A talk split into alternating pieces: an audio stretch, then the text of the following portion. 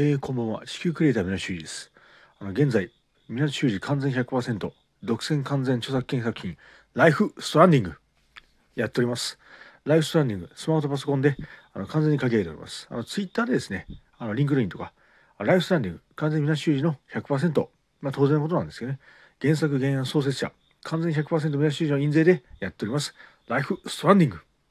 まあ、それをね、どうあの自分の SMP、修二メントプロダクションズ、およびそのコラボレーション企業に分配するか、まあ、契約でしっかりね、決めさせていただこうと思ってます。まあ、僕は70%以上、あるいは僕は90%以上ですかね、はいただこうと思ってます。修二メントプロダクションズ。やっぱり自分の会社をね、持たないと、あの、なんていうんですか、まあ、利権ってことありますから、利権って悪いけど、まあ、利益ですかね。自分の会社、ベンチャーでもね、あの、メジャー企業でも、自分の会社を立ち上げる、スタートアップというか、そこからの、やっぱ引き上げていきますんで、ただその、やっぱりある種の構造がね、まだあるんですよ、日本は。あの、ベンチャーのね、コーラス持ってる。それ、大いに結構で、僕もベンチャーの、日本ベンチャーで若き企業目指してますけど、あのあるね、オンラインサロンでもね、ベンチャーでもいいんですけど、その、ある、日本はね、やっぱまだそれ多いし、それがね、そんな悪いことではない可能性もあるんですが、あの、なんていうか、あのベンチャーとかね、オンラインサロンでトップ取ると、あの、ああ、食べた。あ母です。あの、あ食べたよ。あの母が今台所にいます。申し訳ありません。母がね、晩食してます。で、話を戻します。あの、オンラインサロンとかね、あの、サイトトップ取ると、その人がね、ある利権になるっていうのかな。あのでその人がね、その、サロンメンバーとかね、あの、自分のベンチャーの社員のね、あ、はいはい、あの、母です。あの、こき使ってね、あの、サロン作詞というか、ベンチャー作詞というか、それはね、ただある段階まではやむを得ないこともあるのかな。僕の修理プロダクションズはあの、前澤さん習って、あの前澤友作さんで一時差の給料25万にしようかなと思ってるんですけど、ただ僕の目標としてはね、その、修理メントプロダクション、修理メントプロダクションああ、はいはい。あの、母です。あの、修理メントプロダクションズはその、なんていうんですか。まあ、一時そんなに払うこと分かりませんけど、その、給料200万。200万できるかな。まあ、給料200万はね、目指したいと思うんです。あの、エリート社員じゃないですよ。平社員だってもシュージナルプロダクションズ。あはいはい。あの母です。はいはい。シュージナルプロダクションズ。あの一律あの給料200万。あの平社員であってます派遣社員か。まあ派遣社員は個人プロにはいますけど、まあ、派遣社員でもそのまあそこ差別なしか。なるほどって感じですけど。まあ派遣社員であってもその200万。あの確保しようかなと思ってます。ただ派遣社員だと50万かもしれませんけどね。まあ普通派遣社員の給料25万ですから。まあ、派遣社員50万200万。で正社員200万。あのやろうと思ってます。あのまあ、僕の目的っていうのは、まあ、僕そのねもう30ちょっと40近づきましたけど、まあ、若手。僕もそのも3040であっても若手を目指してますから。若い荷を伸ばす。若い荷を引っ張る。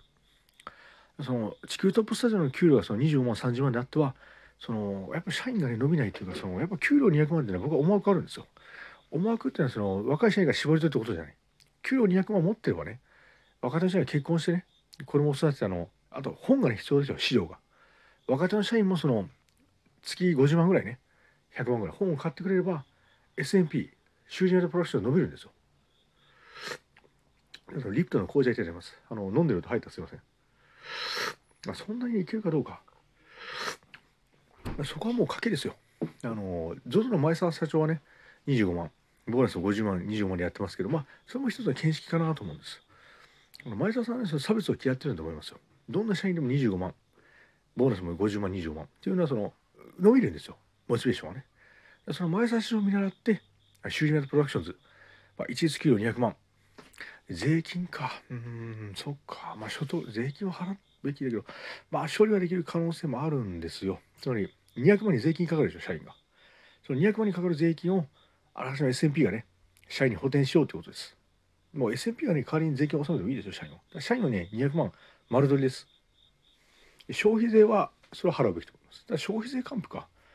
うん、でも消費税って1年間にいくらなんだろうな、200万円の人って。まあそこもね、消費税及び所得税、S&P が社員の200万人プラスして代わりに補填というかね、支払うこともしますよ。若手が伸びなきゃ日本滅びますよ。少子化、孤独、結婚できない。ただですよ、あの、安倍前総理の偉大なその美しい日本。の政策からあの政治派遣社員も上がりましたからね安倍総理のあのご政策によって。でその次あの菅総理あの空手名誉10段。菅総理さらに使われてますしその派遣社員をね作ったのはそのもうやむを得ないところはあったんだと思います。あの小泉あの元総理がやられたんですけど。派遣社員にこう辛い思いをした可能性はあるんですが派遣社員という傭兵をね作った後でその派遣社員の給料をね正社員に近づけようっていう。そのまあ日本の道なのかなと思うんです。戦国時代にもあることですから。あの戦国時代みたいなあのジョブタ雇用というかね。やっぱりできないねその足軽とかね。あの足軽大将とかを恥かいていますからね。ただ日本は通ったってないんです。淘汰じゃないんです。あの伸びろってだけです。派遣社員も正社員も伸びろっていうね。その SMP で派遣社員はちょっと私もやっぱり1日200万というモチベーションですよ。モラルアップってモラルアップっていうか。そこを目指したいなと思ってます。で現在そのシュージメントプロダクションズ。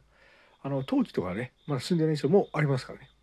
SMP シュージメントプロダクションズはあるんです。僕のツイッターであれねパソコンであれ。僕が僕の作品はね僕が100%取ります。印税は。